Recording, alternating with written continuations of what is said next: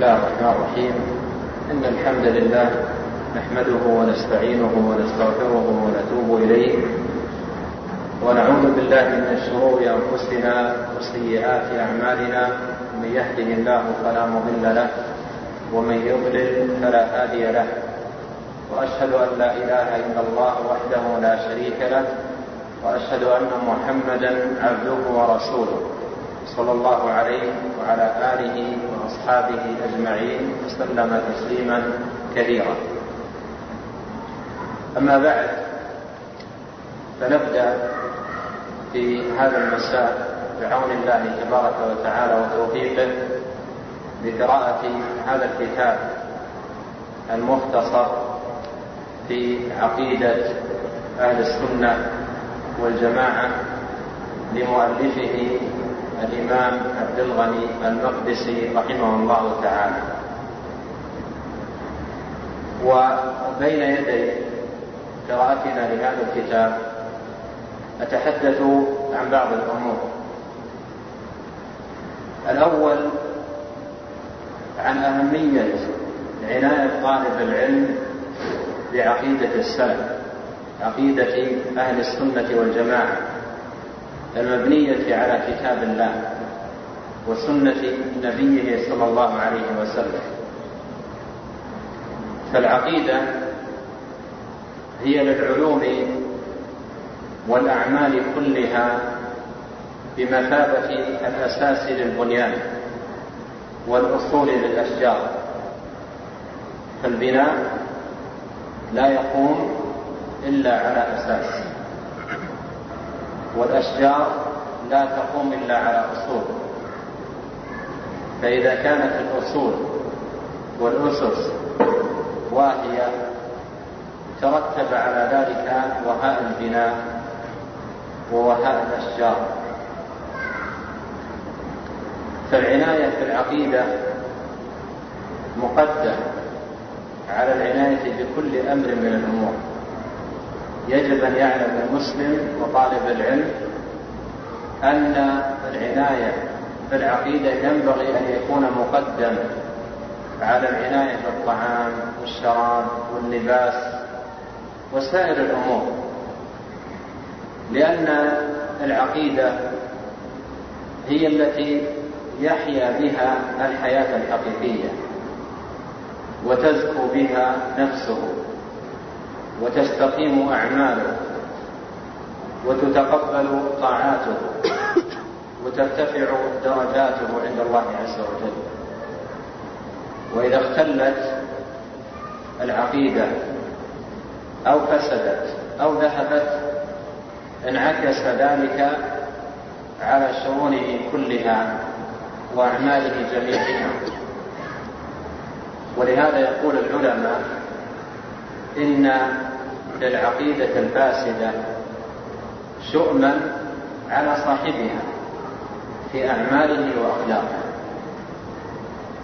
فالعقيدة الفاسدة الفاسدة مرضية ومهلكة لصاحبها، بينما إذا صلحت العقيدة واستقام أمرها وبنيت على كتاب الله وسنة نبيه صلى الله عليه وسلم فإن الإنسان يصلح، لأن أساس الصلاح وأساس الاستقامة موجود فيه.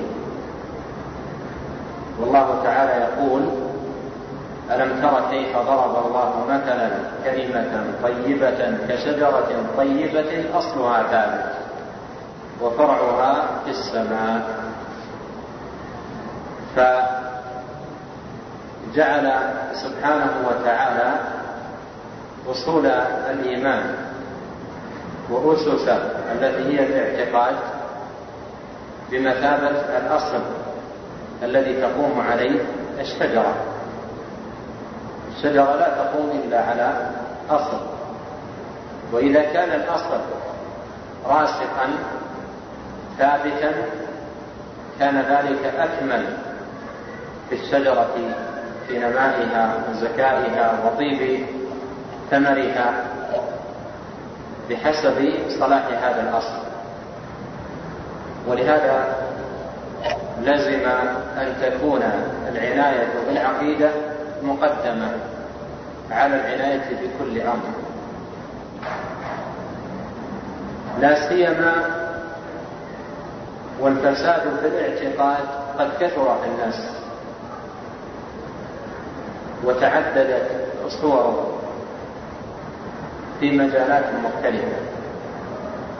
قد قال عليه الصلاة والسلام: إنه من يعش منكم فسيرى اختلافا كثيرا.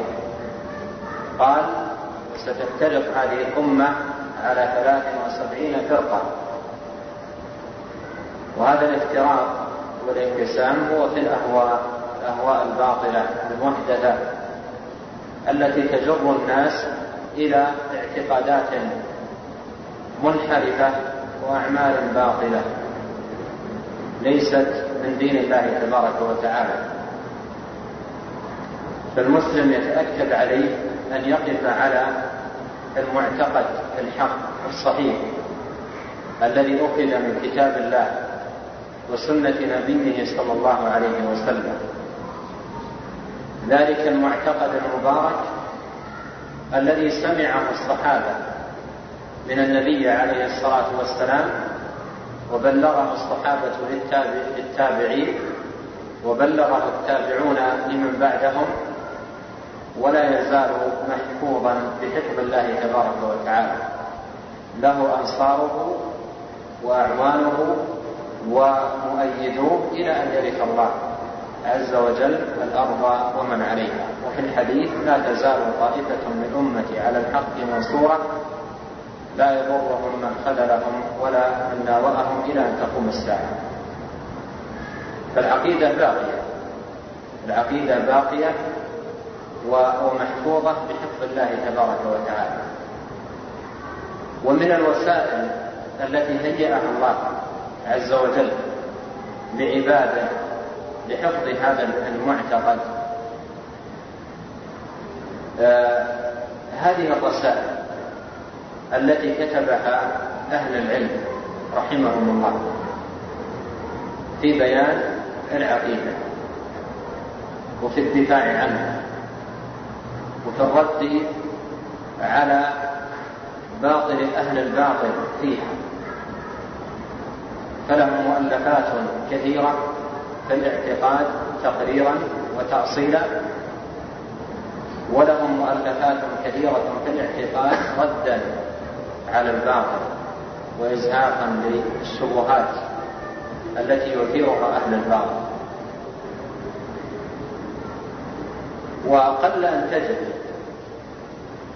في علماء السلف رحمهم الله أهل السنة والجماعة إلا وله عناية واسعة في العقيدة. كثير من العلماء لهم متون مختصرة ولهم كتابات مطولة في عقيدة أهل السنة والجماعة، جهود متوافرة وأعمال مباركة ومساعي مشكورة قام بها هؤلاء العلماء، وكانت هذه من الأسباب التي قيضها الله عز وجل لعباده لحفظ هذه العقيدة. وعندما يؤلف الواحد منهم مختصرا في الاعتقاد، أعني من كان على سنن أهل السنة وطريقتهم، عندما يؤلف مختصرا في الاعتقاد يؤلفه مبنيا على كتاب الله وسنة نبيه صلى الله عليه وسلم، لأن أمر العقيدة عند السلف ليس إلى الناس، وإنما هو لله تبارك وتعالى.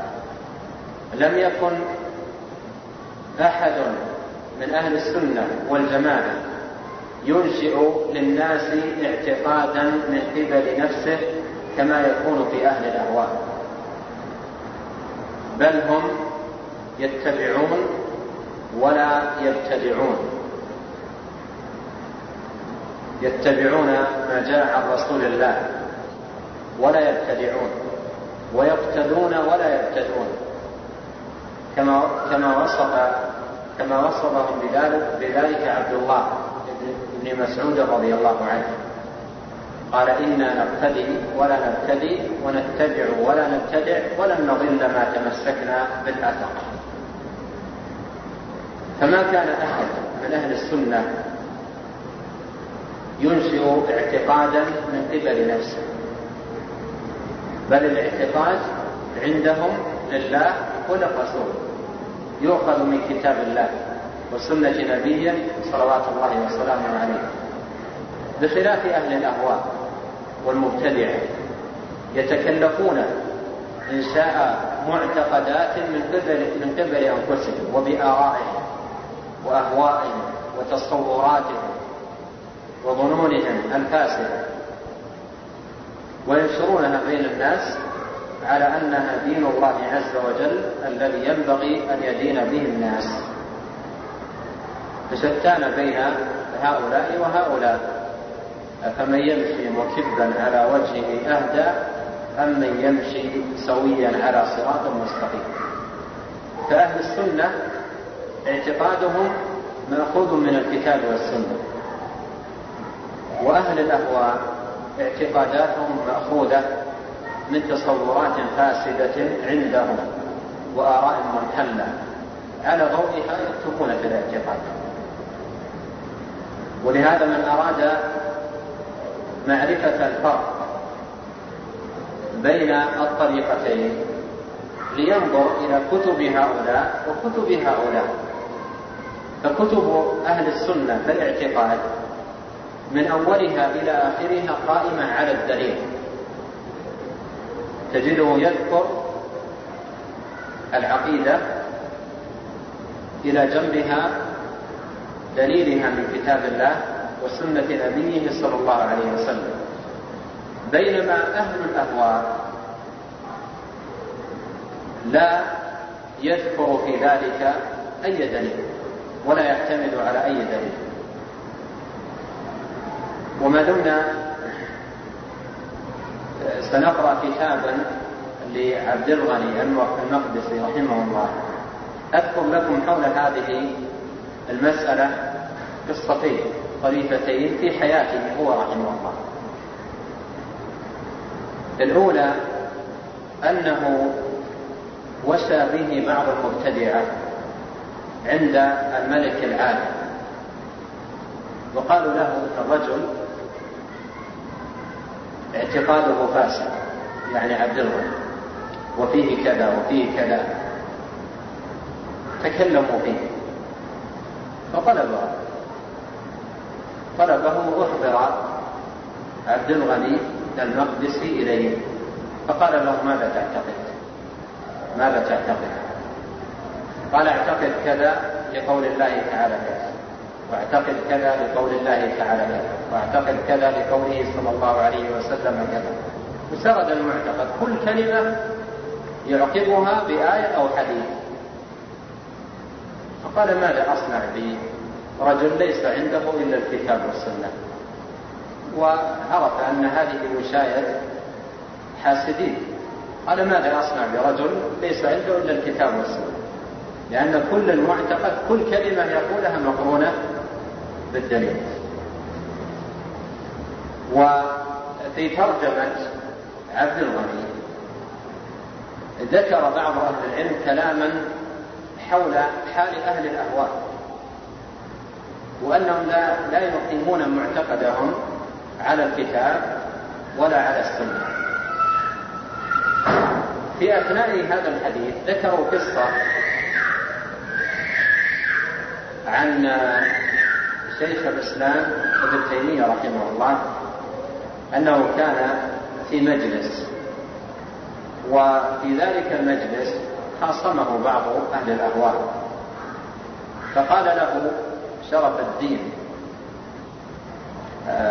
أخو شيخ الإسلام ابن تيمية رحمه الله، قال له: حديثنا هذا ليس لأمثالك، حديثنا هذا الذي هو على المعتقد المبني على الكتاب والسنة ليس لأمثالك، أنت مثلك لو جاء له بأحاديث من صحيح البخاري وبعض الأحاديث الموضوعة وبعض القصص من قصص عنكرة ما ميز بينه ما ميز بينه لا يميز بين الحديث الصحيح والحديث الموضوع والقصة التي هي من قصص عنكرة عنكرة بن شداد. فأهل الأهواء بعيدون كل البعد عن عن الأدلة وعن النصوص وعن كلام الله وكلام رسوله عليه الصلاة والسلام، حتى قال الشيخ الإسلام رحمه الله في وصفهم: وقفت لبعضهم يقول قال الله عز وجل ويذكر حديثا، ويقول قال صلى الله عليه وسلم ويذكر آية من القرآن.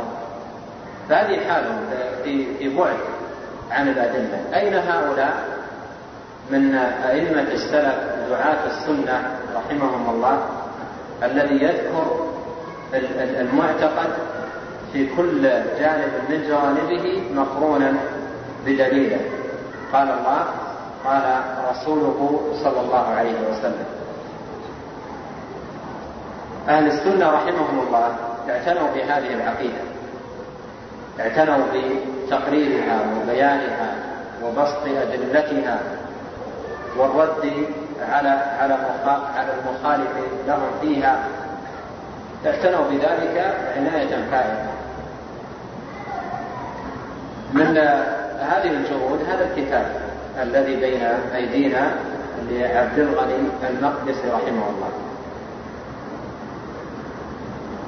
آه هذه المقدمة الأولى حول الاهتمام بالعقيدة واهتمام السلف رحمهم الله بها، وأن طالب العلم ينبغي له أن يعتني بهذه العقيدة وأن يهتم بها، وأقل القليل أن يعتني بمثل من هذه المتون المختصرة بحيث يضبطه ويفهمه ويعتني بشروحه وقراءته على أهل العلم، حتى يكون هذا الأساس عنده ثابتا بإذن الله تبارك وتعالى. وهذا الأمر متأكد متأكد تماما، لأن الشبه الآن تتزايد وتكثر، وإذا لم يكن لدى طالب العلم أصل ثابت أساس راسخ مبني على الدليل فإن الشبهات تجرفه وتأخذه إلى أبعد ما يكون. فأضعف الإيمان أن طالب العلم يعتني ولو بمختصر واحد أو اثنين أو ثلاثة، يعتني بها عناية جيدة، يراجعه ويستظهره ويقف على عدد من شروحاته، يقرأه على غير واحد من أهل العلم. وأهل العلم مثل المقدسي رحمه الله ألفوا هذه المختصرات لهذا الغرض، مثل المختصر الذي هو العقيدة الواسطية، وأنا أجد شبها يعني كبيرا بين هذين الكتابين، العقيدة الواسطية لشيخ الإسلام وعقيدة عبد الغني المقدسي رحمه الله أو رحمهم الله.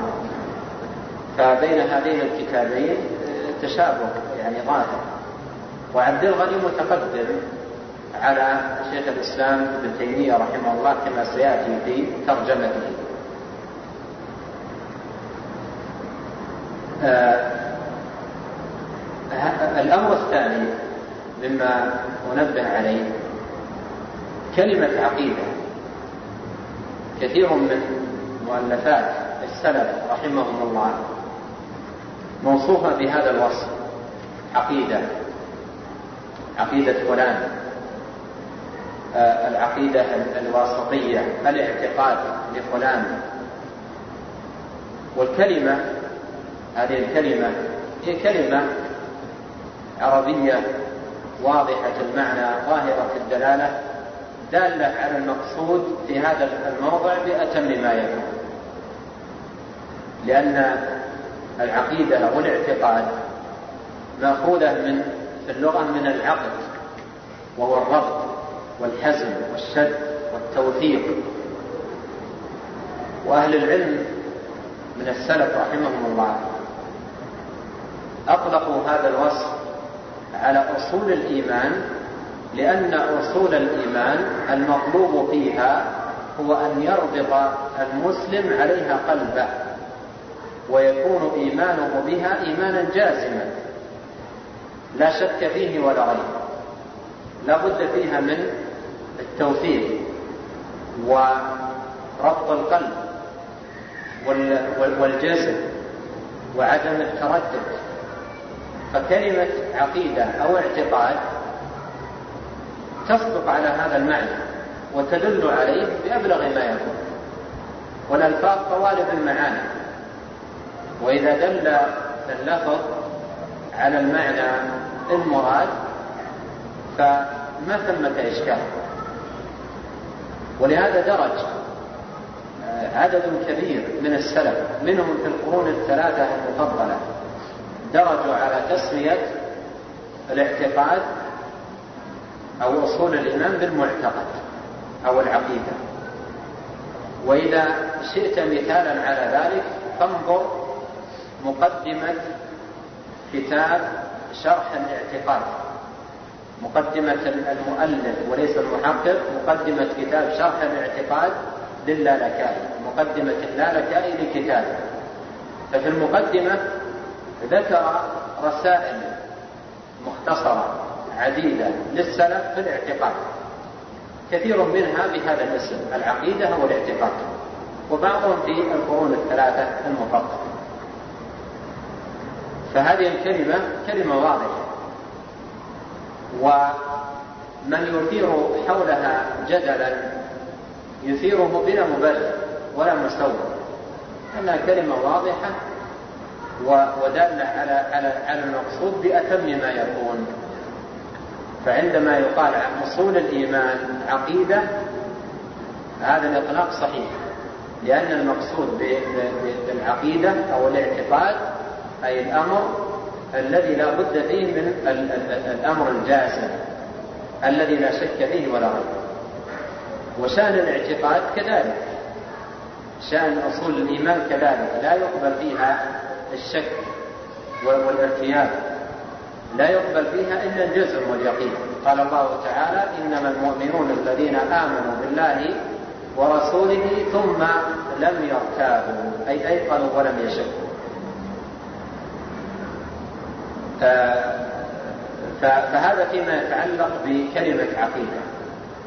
أيضا عندما تضاف هذه الكلمة لإمام من أئمة السلف، عندما يقال عقيدة ابن تيمية، عقيدة أحمد بن حنبل، عقيدة عبد الغني المقدسي، وهكذا، أيضا هذه الإضافة صحيحة، لأن الإضافة هنا نسبية، فتضاف إليه العقيدة باعتبار جمعه لها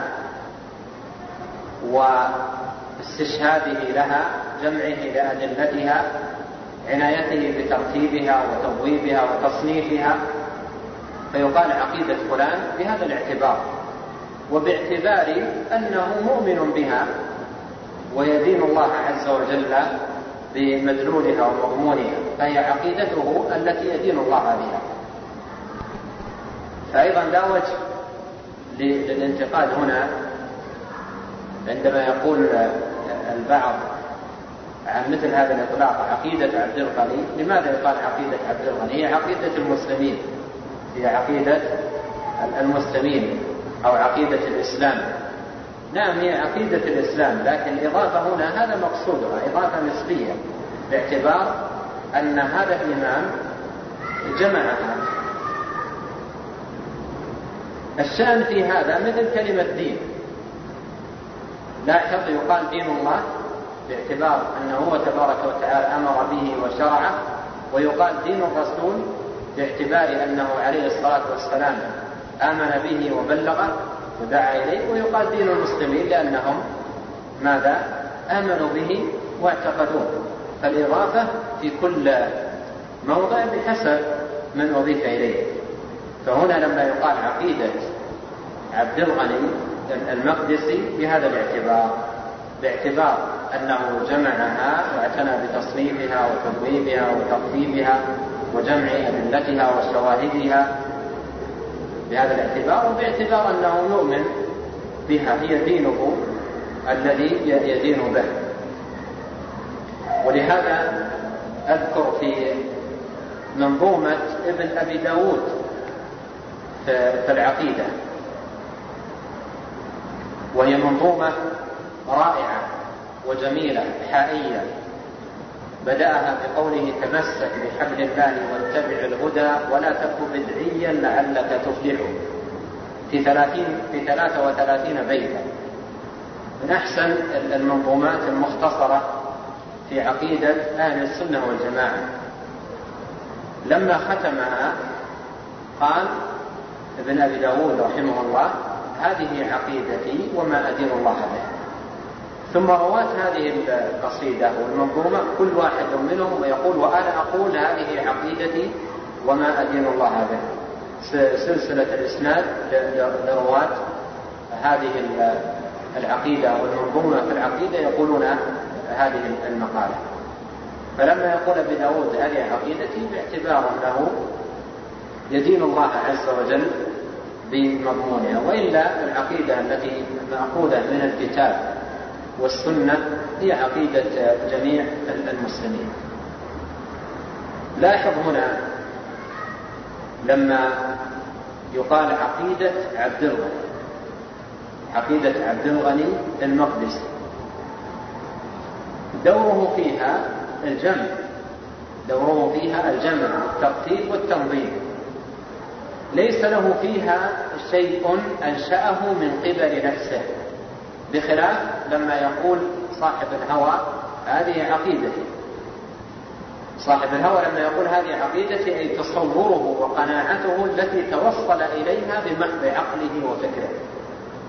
لما يقال عن أهل الأهواء عقيدة فلان، أي هذا هو التصور الذي عنده أو خلص إليه أو وصل إليه فكره، فيقال عقيدة فلان، لأن عقائدهم خلاصات للآراء والتجارب والتصورات.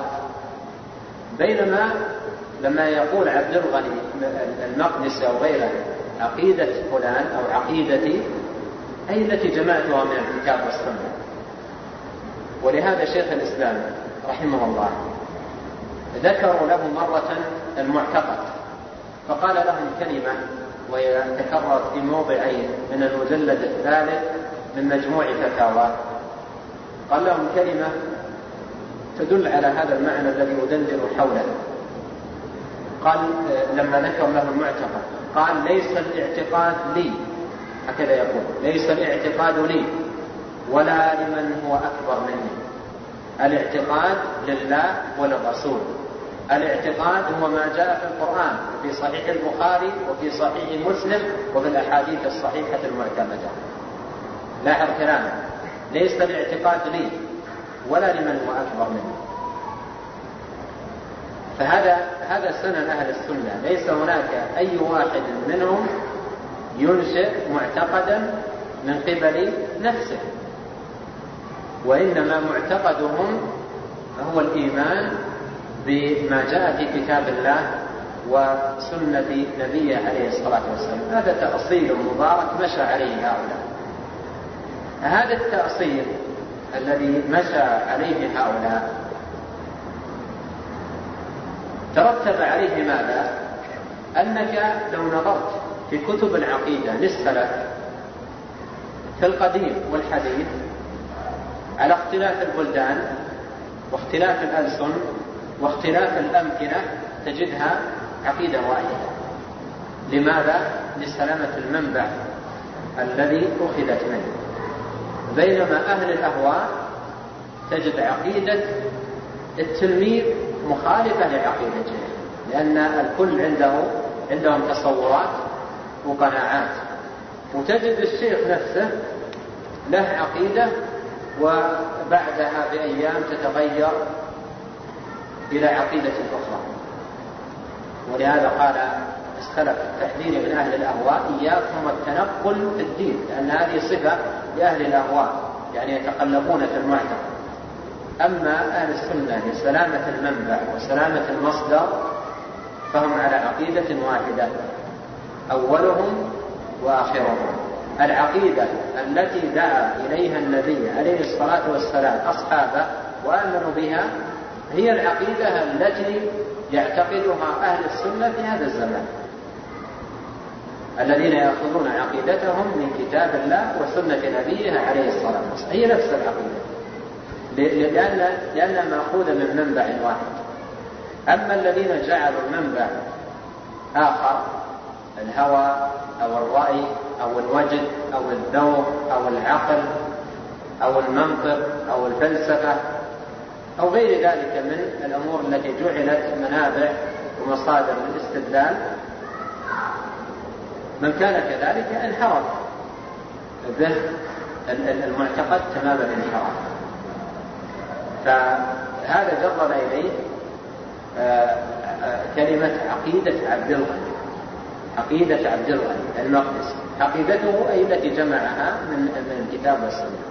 شاهد ذلك أنك عندما تقرأ لا تجد فيها حرفا إلا وهو مستند إلى الدليل كتاب الله وسنة نبيه صلى الله عليه وسلم، بل إنه في بدايتها ذكر ذلك، ذكر تأصيلا سيمر معنا في أن العقيدة تبنى وتؤسس ويقام أمرها على كتاب الله وسنة نبيه عليه الصلاة والسلام، وإن لم تكن كذلك أخذت بصاحبها إلى سبيل الردى والهلاك، وهذا سيأتي معنا في كلامه رحمه الله. أمر آخر، هذه العقيدة للحافظ عبد الغني المقدسي رحمه الله وجد لها فيما أعرف وأعلم خمس نسخ خطية، اثنتان منهما على ضوئهما حقق هذا الكتاب بهذه الطبعة التي بعنوان الاقتصاد في الاعتقاد، فهذه الطبعة اعتمد فيها محققها الشيخ أحمد عطية الغامدي حفظه الله، اعتمد فيها على نسختين خطيتين للكتاب،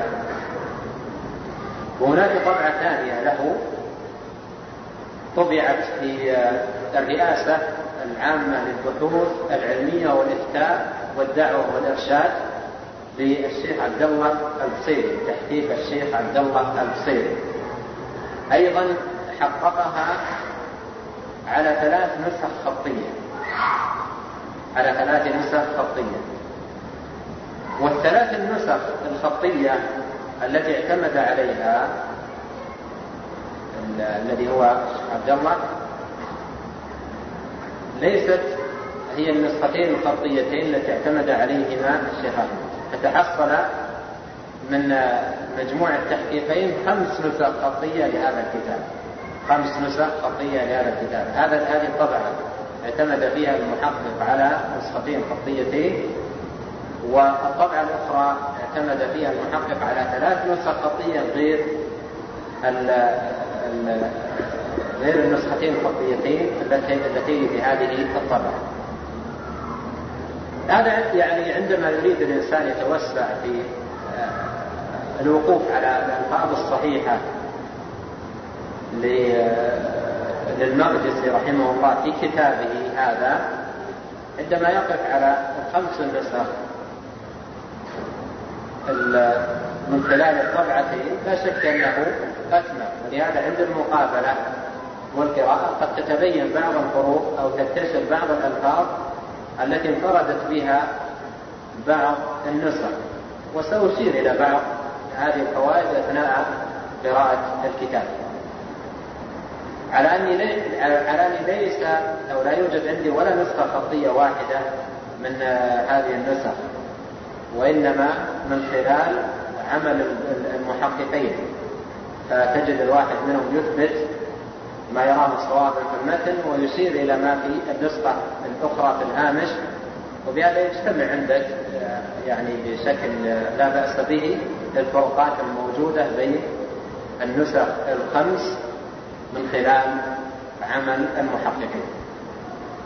ثم الكتاب طبع في أول طبعة له فيما أعلم، ربما يكون طبع قبل ذلك، طبع ضمن مجموع عام ألف وثلاثمائة وواحد وتسعين عام ألف وثلاثمائة وواحد وتسعين بعناية وتحقيق الشيخ العلامة عبد الله بن حميد رحمه الله، فطبع ضمن مجموع بعنوان المجموعة العلمية السعودية، جمع فيها بعض المتون المهمة في العقيدة من بينها هذا المتن، وسماها أو سميت بهذا الاسم المجموعة العلمية السعودية. من بين هذه المجموعة عقيدة الحافظ عبد الغني المقدسي، ولا أدري الشيخ عبد الله بن حميد عندما طبع هذا الكتاب اعتمد على النسخ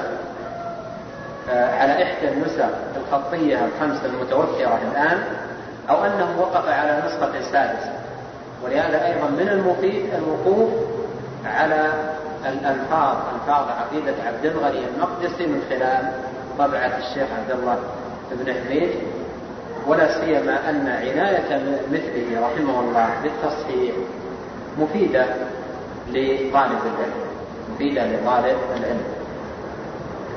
أيضا مما أنبه عليه هذه الطبعة طبعت بعنوان الاقتصاد في الاعتقاد، الاقتصاد في الاعتقاد. ذكرت لكم أن عقيدة عبد الغني المقدسي رحمه الله وجد لها خمس نسخ خطية، جميع هذه النسخ الخمس الخطية أثبت اسم الكتاب عليها بعنوان عقيدة عبد الغني المقدسي، أو عقيدة الحافظ عبد الغني المقدسي، أو عقيدة الشيخ عبد الغني المقدسي، جميع النسخ الخمس. وليس في نسخة منها حتى النسختين الخطيتين اللتين اعتمد عليهما المحقق هذه الطبعة ليس فيهما تسمية الكتاب بالاقتصاد في الاعتقاد، لكن المحقق وفقه الله اعتمد في ذلك على ترجمة عبد الغني المقدسي، على ترجمة عبد الغني المقدسي، فقد ذكروا في ترجمته أن له جزءا في الاعتقاد اسمه الاقتصاد في الاعتقاد، فغلب على ظنه أن هذا الكتاب غلب على ظنه أن هذا الكتاب هو الاقتصاد في الاعتقاد. والذي يظهر لي والله تعالى أعلم أن الاقتصاد في الاعتقاد كتاب آخر لأسباب، منها أولا أن الاقتصاد في الاعتقاد وصف كما في ترجمة عبد الغني المقدسي وصف بأنه جزء كبير، وهذا فيما يظهر لا ينطبق على هذا الجزء الذي بين أيدينا، فهو يعتبر من الأجزاء الصغيرة. الأمر الثاني أن النسخ الخطية الخمس للكتاب كلها ذكرت باسم عقيدة عبد الغني المقدسي، ولا يوجد في أي نسخة منها تسمية الكتاب بالاقتصاد في الاعتقاد، فهذا السبب الثاني. السبب الأول أن الجزء الذي وصف بأنه باسم الاقتصاد في الاعتقاد جزء كبير وهذا جزء صغير. السبب الثاني أن كما ذكرت لكم السبب الثاني النسخ الخطية النسخ الخطية الخمس كل واحد منها ذكر بعنوان عقيدة عبد الغني وليس فيها تسميتها الاقتصاد في الاعتقاد. السبب الثالث أن بعض من ترجم له لعبد الغني المقدسي ذكر له كتابا باسم العقيدة، فهذا الذي يغلب على الظن أنه هذه الرسالة أو هذا الجزء الصغير الذي هو بعنوان عقيدة عبد الغني المقدسي. ولهذا يترجح والله تعالى أعلم أن تسمية هذا الكتاب بعقيدة عبد الغني المقدسي هو المطابق للاسم الذي ذكره المصنف مصنف الكتاب، وهذا حسب فهمي القاصر الله تعالى أعلم. ثم بمناسبة هذه الكلمة الاقتصاد في الاعتقاد، لعل من المناسب أن أوضح هذا العنوان الذي بين أيديكم، الاقتصاد في الاعتقاد، سواء كان هو اسم كتابنا أو اسم كتاب آخر لعبد الغني رحمه الله. الاقتصاد في اللغة هو التوسط والاعتدال. في الحديث يقول عليه الصلاة والسلام: القصد القصد تبلغوا، أي عليكم بالقصد. فالقصد القصد تبلغوا، فالقصد هو الاقتصاد. يقول ابن مسعود رضي الله عنه: اقتصاد في سنة خير من اجتهاد في بدعة. فالاقتصاد أو القصد هو التوسط والاعتدال. وفي القرآن يقول الله تعالى: واقصد في مشيك. القصد هو التوسط والاعتدال. إذن المراد بالاقتصاد في الاعتقاد يعني التوسط. ومن المعلوم أن عقيدة أهل السنة والجماعة عقيدة الوسط بين أهل الغلو وأهل الجفاء، أهل الإفراط وأهل التفريط. فعقيدة أهل السنة هي عقيدة الاقتصاد الذي هو التوسط والاعتدال. ولأجل ذلك سمى عبد الغني المقدسي رحمه الله كتابه آه الاقتصاد في الاعتقاد. كتابه الضمير يعود على ماذا؟ على كتابه الذي ذكر في ترجمته، سواء هذا الكتاب أو كتاب آخر. فهذه بعض المقدمات رأيت من المناسب أن نقف عليها بين يدي قراءة هذا الكتاب. الآن عندكم قارئ ولا انتبه؟ بسم الله الرحمن الرحيم. ربي يسر وأعلم، الحمد لله وحده، حسبنا الله ونعم الوكيل. قال الشيخ الإمام العالم الزاهد الحافظ تقي الدين أبو محمد عبد الغني بن عبد الواحد ابن علي بن سروق الحنبلي المقدسي رحمه الله تعالى. طيب، آه أيضا نسيت مقدمة مهمة، وهي ترجمة مختصرة لمؤلف الكتاب، ترجمة مختصرة لمؤلف الكتاب الإمام الحافظ عبد الغني المقدسي. وأشير إلى ترجمة مختصرة له، وأحيل على المراجع لمن أراد التوسع. وأنا أنصح الجميع أن يقرأوا ترجمته، إما في سير أعلام النبلاء للذهبي رحمه الله، أو في بيل طبقات الحنابلة للحافظ ابن رجب، في أحد هذين الكتابين.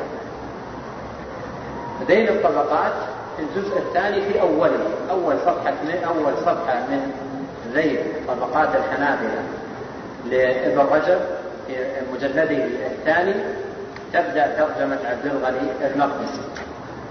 وفي سير أعلام النبلاء أظنها في المجلد الخامس عشر، ربما أن المحقق حال على الصفحة، فأظنها في المجلد الخامس عشر من سير أعلام النبلاء.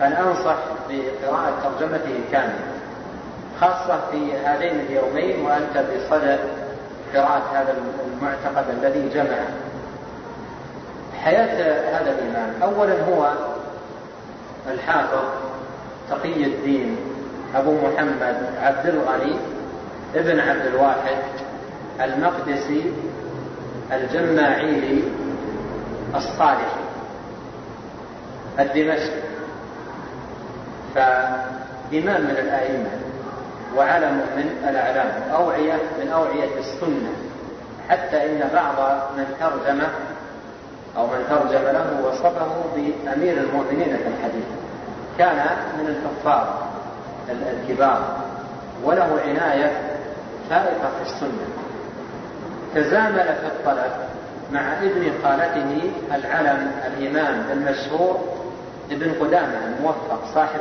المغني.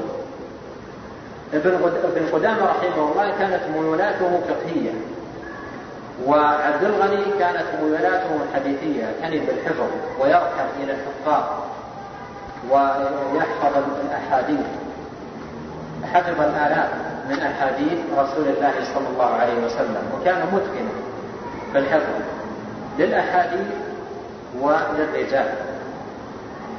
يقول الموفق ابن خالته يقول تنافست معه في أمور فكان دائما يسبقني إلا في القليل، قل دائما كان السبق له إلا في القليل، يعني يحدث بينهم المنافسات التي تكون بين طلبة العلم، يقول فكان يسبقني إلا في القليل. والذي يقرأ ترجمة هذا الرجل عبد الغني رحمه الله يجد حياة حافلة بالجد والنشاط والاجتهاد والعطاء وبذل الوقت في طلب العلم والتحصيل والرحلة إلى العلماء والأخذ عنهم، أيضا حياة حافلة بالعبادة والتقرب إلى الله سبحانه وتعالى. الرجل يعني كان من العباد الذين يعرفون بحسن العبادة والبكاء والخشوع والإقبال على الله عز وجل والمحافظة على السنن والصيام، ويذكرون له في حياته أمور حقيقة يعني عجيبة في هذا المجال. أيضا حياة جادة في النصح للمسلمين والدعوة لدين الله ونصرة العقيدة ونصرة السنة والأمر بالمعروف والنهي عن المنكر، وكانت لا تأخذه في الله لومة لائم. وفي ترجمته من يقرأها يجد نماذج رائعة ومؤثرة جدا في هذا الجانب إلى آخر حياته إلى آخر حياته. يقول أبو موسى الحافظ أبو موسى ابنه يصف اللحظات الأخيرة من حياته، يعني حياته كلها جد. قال جلست عنده وتوفي في سنة ستمائة للهجرة، يقول جلست عنده وقلت ما تشتهي؟ قال اشتهي رضوان الله. فجلست قليلا، يعني كان يريد تريد ماء تريد دواء تريد. قلت له ما تشتهي؟ قال اشتهي الجنة. فأترك، جلس وقتا. قال ما تشتهي؟ قال اشتهي رؤية الله عز وجل، النظر إلى وجه الله. وما تبعده ما تبعده هذا الذي يشتهي الجنة رضوان الله رؤية الله سبحانه وتعالى. وفي هذا المجلس يقول قلت له قد صنعت لك شيئا من الدواء ألا تشتهي؟ بعد ما عرض عليه هذه العروض إجمالا قال صنعت لك شيئا من الدواء ألا تشتهي؟ قال ما بقي إلا الموت، أشتهي النظر إلى وجه الله عز وجل. قلت له هل أنت راض عني؟ قال إي والله إني راض عنك وعن إخوانك. فقلت الحمد لله. قال قلت أوصني هل توصي بشيء؟ قال ليس لي على الناس شيء ولا لأحد عندي شيء، يعني لا داء ولا مدين ولا.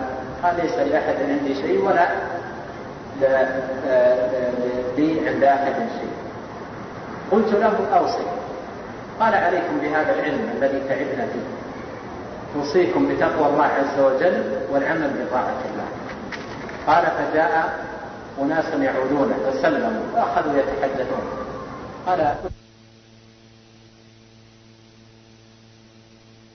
عبادة والإقبال على الله عز وجل ونصرة العقيدة عقيدة السلف، رجل عجيب في قوته في الحق ونصرته لأولياء كثيرة. بذي كثيرا في حياته وتعرض لأنواع من الأذى، لكنه كان صابرا محتسبا، وكتب كتب يعني في العقيدة كثيرة جدا. ليس هذا الكتاب فقط، عندما تقرؤون ترجمته رحمه الله تجدون له كتب يعني كثيرة جدا في الاعتقاد، منها مجموعة حققت في الجامعة في رسالة لمرحلة الماجستير على ما أذكر بعنوان مجموعة رسائل للحافظ عبد الغني المقدسي في العقيدة. مجموعة من الرسائل حققت عندنا في في الجامعة الإسلامية في قسم العقيدة. الشاهد أنني أنصح بقراءة ترجمة هذا الإمام، وفي أحد هذين الكتابين، إما سير أعلام النبلاء أو ذيل الطبقات أو كليهما، وسترون يعني حياة جادة مؤثرة مليئة بالعطاء وحفظ الوقت والعناية بالعلم والعناية بالعبادة طاعة الله عز وجل والبذل والإحسان والتودد إلى الناس والإحسان إليهم. يعني فيه صفات اجتمعت فيه صفات عجيبة. فأنا أنصح بقراءة ترجمة رحمه الله في أحد هذين الكتابين.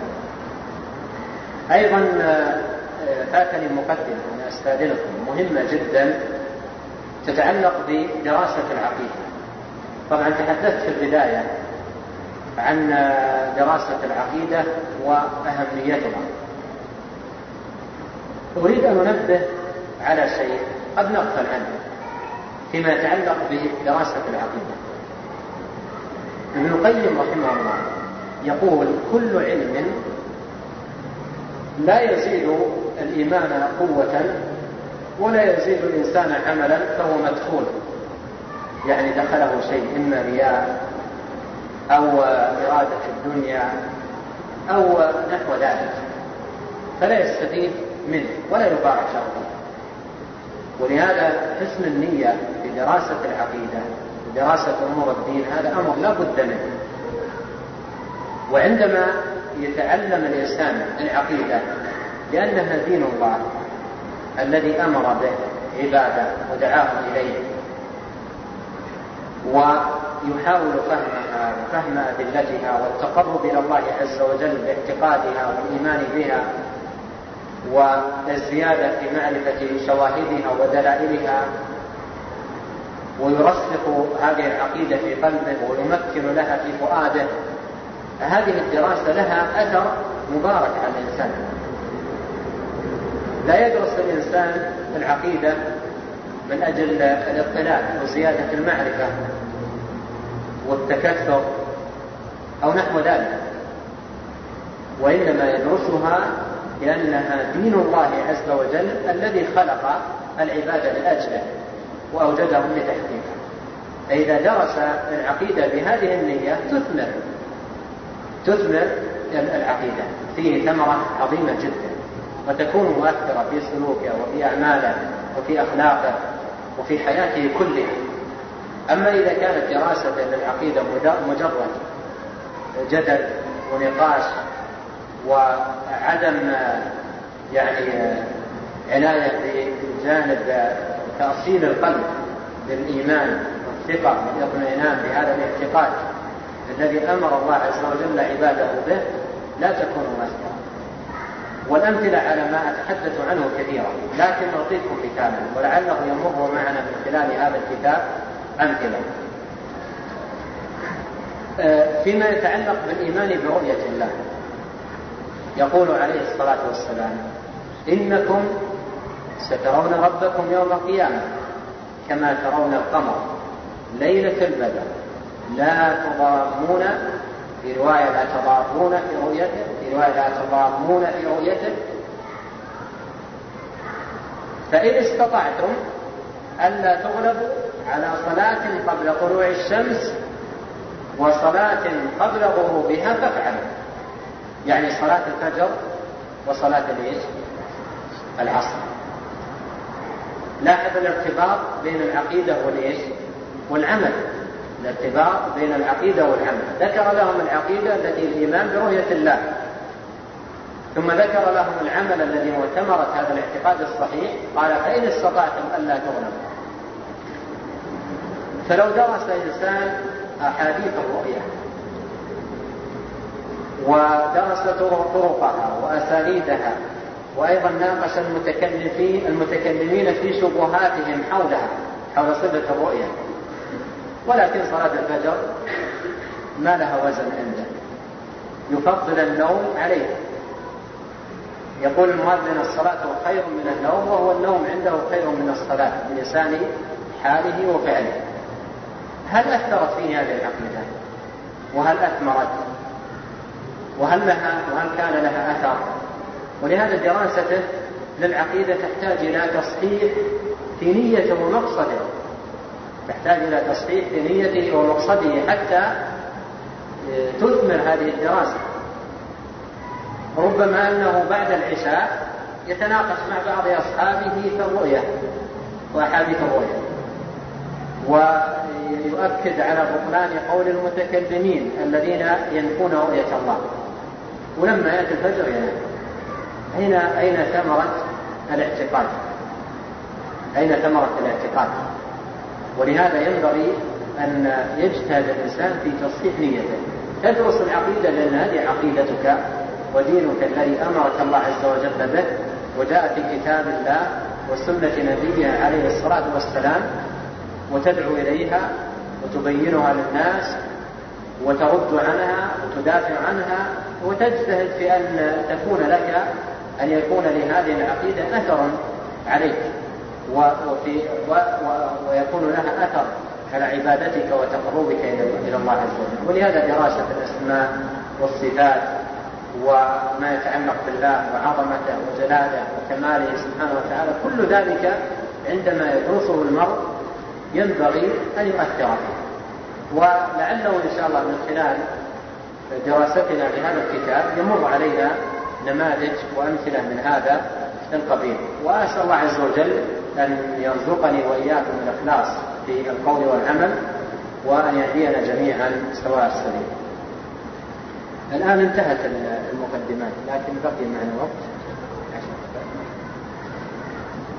قال رحمه الله: الحمد لله المتفرد بالكمال والبقاء والعز والكبرياء، الموصوف بالصفات والأسماء، المنزه عن الأشباه والنظراء، الذي سبق علمه في بليته بمحكم القضاء من السعادة والشقاء، واستوى على عرشه فوق السماء، وصلى الله على على الهادي إلى المحجة البيضاء والشريعة الغراء، محمد سيد المرسلين والأنبياء، وعلى آله وصحبه الطاهرين الأتقياء، صلاة دائمة إلى يوم اللقاء. هنا بدأ المصنف رحمه الله هذا الكتاب بحمد الله والثناء عليه. بدأ بالبسملة: بسم الله الرحمن الرحيم، وحمد الله والثناء عليه. وحمد الله عز وجل حمدا أرشد به إلى مضمون الكتاب ومقصوده في مؤلفه. وبعض أهل العلم يسمي هذا الصنيع براعة الاستهلال، أي أنك من أول ما تقرأ الحمد أو الاستهلال الذي بدأ به المؤلف يرشدك إلى مضمون الكتاب وإلى مقصوده. فهو بدأ بحمد الله والثناء عليه حمدا وثناء يرشد إلى عن أي شيء سيتحدث عنه. فقال: الحمد لله المتفرد بالكمال والبقاء والعز والكبرياء. الحمد هو الثناء على الله عز وجل، ومع حب المثنى عليه، يعني ثناء على الله مع حب الله عز وجل، لأن الحمد لا يكون حمدا إلا عن ثناء وحب. فإذا كان ثناء عليا عن الحب يكون مدحا، يكون مدحا فإذا كان ثناء وحب فهو حمد. فحمد الله في الثناء على الله عز وجل مع حبه سبحانه وتعالى. والله عز وجل يثنى عليه ويحب بكماله وعزه وجلاله وعظمته وكمال صفاته ونعوته سبحانه وتعالى، يحمد على أسمائه وصفاته، ويحمد على نعمه وآلائه وأفضاله سبحانه. قال: الحمد لله المتفرد أي المتوحد الذي له الوحدانية وله التفرد بالكمال والبقاء والعز والكبرياء. الكمال في أسمائه وصفاته ونعوته وعظمته سبحانه وتعالى، فهو السيد الكامل في سردته، العظيم الكامل في عظمته، الرحيم الكامل في عظمته، الملك الكامل في ملكه، فهو عز وجل له الكمال المطلق في أسمائه وصفاته. المتفرد بالكمال والبقاء، فهو عز وجل الحي الذي لا يموت، وتوكل على الحي الذي لا يموت، كل شيء هالك إلا وجهه ويبقى وجه ربك ذو الجلال والإكرام، فكل شيء إلى الهلاك إلا الله عز وجل، كل شيء هالك إلا وجهه، متفرد بالبقاء ومتفرد بالعز والكبرياء، فهو تبارك وتعالى العزيز. آه والعز له معاني، منها القهر والغلبة والقوة والعظمة في أسمائه ونعوته وصفاته تبارك وتعالى، والكبرياء أي العلو آه والعظمة والتعالي والرفعة، فهذه كلها من معاني الكبرياء، كما في قولنا الله أكبر، هذا فيه إيمان بكبرياء الله عز وجل. قال النبي عليه الصلاة والسلام لعدي: ما يقرك يا عدي، أيقرك أن يقال الله أكبر، وهل شيء أكبر من الله؟ الله عز وجل له الكبرياء، وكان عليه الصلاة والسلام كما في الحديث الصحيح يقول في سجوده وركوعه: سبحان ذي الجبروت والملكوت والكبرياء والعظمة. يسبح الله عز وجل بهذه الأمور الدالة على كماله وعظمته سبحانه وتعالى. الموصوف بالصفات والأسماء المنزه عن الأشباه والنظراء، هذا فيه تقرير إجمالي للمعتقد، وأن معتقد أهل السنة قائم على شيئين: إثبات وتنزيه، هذا يعني استهلال من أروع ما يكون، فيه تأصيل للمعتقد لأهل السنة والجماعة في باب الأسماء والصفات، فمعتقدهم يقوم على هذين الأصلين، يقوم على ما ذكر المصنف قوله: الموصوف بالصفات والأسماء المنزه عن الأشباه والنظراء. لو نظرت في معتقد أهل السنة والجماعة كله في باب الأسماء والصفات تجده قائم على هاتين الجملتين: الموصوف بالصفات والأسماء المنزه عن الأشباه والنظراء، لأن معتقد أهل السنة في باب الأسماء والصفات يقوم على أصلين: الإثبات بلا تمثيل، وإليه الإشارة بقوله: الموصوف بالصفات والأسماء، والأصل الثاني التنزيه بلا تعطيل، وإليه الإشارة بقوله: المنزه عن الأشباه والنظراء، أي أنه عز وجل منزه عن الشبيه والنظير، ليس كمثله شيء وهو السميع البصير. قال: الذي سبق علمه في بريته بمحكم القضاء، الذي سبق علمه في بريته، بريته أي المخلوقات التي برأها ووجدها وخلقها، فعلمه تبارك وتعالى في البرية سابق، سابق لوجود المخلوقات، علمه أزلي سبحانه وتعالى، فهو يعلم ما كان وما سيكون وما لم يكن لو كان كيف يكون، أحاط بكل شيء علما وأحصى كل شيء عددا.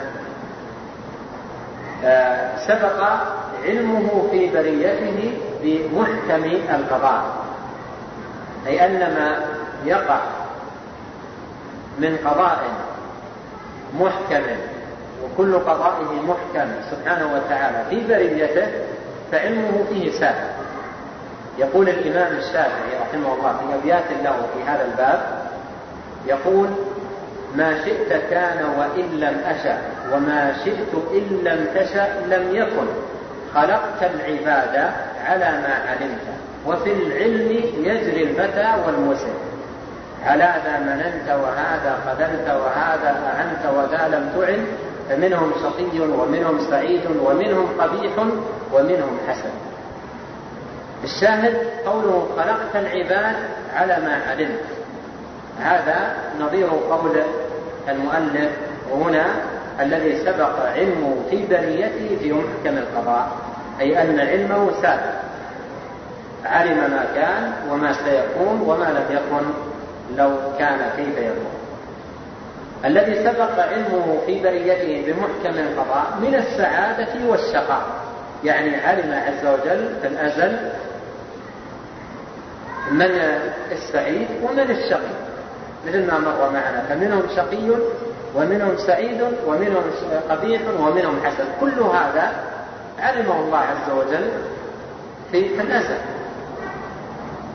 ثم كتبه في اللوح المحفوظ، ثم شاءه تبارك وتعالى، ثم أوجده تبارك وتعالى كما شاء.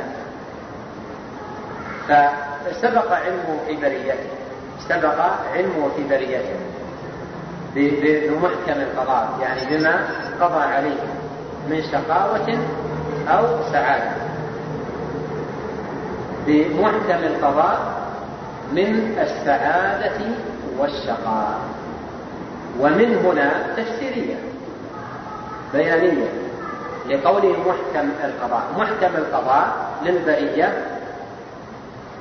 أن منهم شقي ومنهم سعيد، قال الله تعالى: ولقد بعثنا في كل أمة رسولا أن يعبدوا الله واجتنبوا الطاغوت، فمنهم من هدى الله ومنهم من حقت عليه الضلالة. قال تعالى: فمن زين له سوء عمله فرآه حسنا فإن الله يضل من يشاء ويهدي من يشاء. فسبق علمه تبارك وتعالى في بريته، يعني في مخلوقاته، بمحكم القضاء من السعادة والشقاء. واستوى على عرشه فوق السماء، استوى على عرشه فوق السماء، إثبات استواء الله تبارك وتعالى على العرش على ما يليق بجلاله وكماله. هنا ما الذي حصل عند المؤلف؟ ضمن الحمد نتفا من المعتقد أو أصولا من المعتقد يأتي بسطها في هذه الرسالة.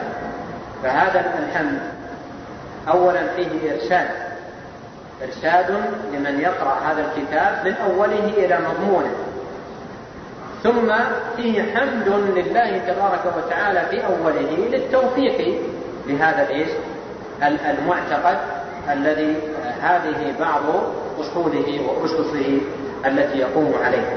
لأجل هذا بدأ المصنف رحمه الله بهذا الحمد والثناء على الله عز وجل، ذاكرا بعض الجوانب التي سيتطرق إليها في مصنفه هذا. ثم قال: وصلى الله على الهادي إلى المحجة البيضاء والشريعة الغراء، محمد سيد المرسلين والأنبياء، وعلى آله وصحبه الطاهرين الأتقياء، صلاة دائمة إلى يوم اللقاء. وسلم تسليما كثيرا.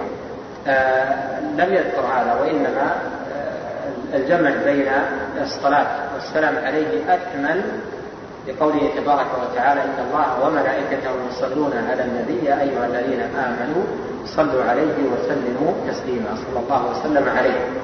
لكن لعل هذا يعني فاته أو أو أو يعني ند قلمه عنه أو نحو ذلك. فختم هذا الحمد والثناء بالصلاة والسلام على النبي صلى الله عليه وسلم. الهادي والهداية هنا المراد بها هداية الجلالة والإرشاد إلى المحجة البيضاء، يعني الطريقة الواضحة البينة الظاهرة والشريعة الغراء التي دعا إليها صلوات الله وسلامه عليه.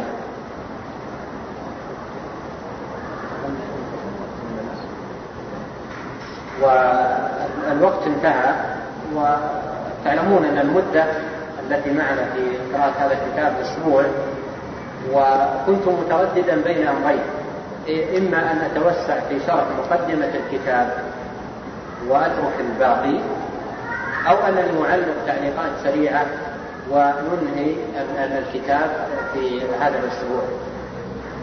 ولعل الثاني هو الذي يكون إن شاء الله، يقسم الكتاب بحيث ننهي في هذا الأسبوع، يعني نعلق عليه تعليقات سريعة الأشياء المهمة، ولن أتوسع مدد يعني اليوم، وإنما أشير إلى الأشياء التي تحتاج إلى توضيح بشكل سريع حتى ننهي الكتاب. لكن أشترط عليكم ألا تعتبروا أن الكتاب قد شرح لكم، ما شرح، وإنما تكون مهمتي دلالتكم على هذا الكتاب والتعريف به وأقرأه معكم، ويبقى الكتاب بحاجة إلى أن يشرح في جلسات عند يعني أحد من أهل، لكن إن شاء الله سنمر على الكتاب كاملا بإذن الله عز وجل. الله تعالى أعلم، صلى الله وسلم على محمد.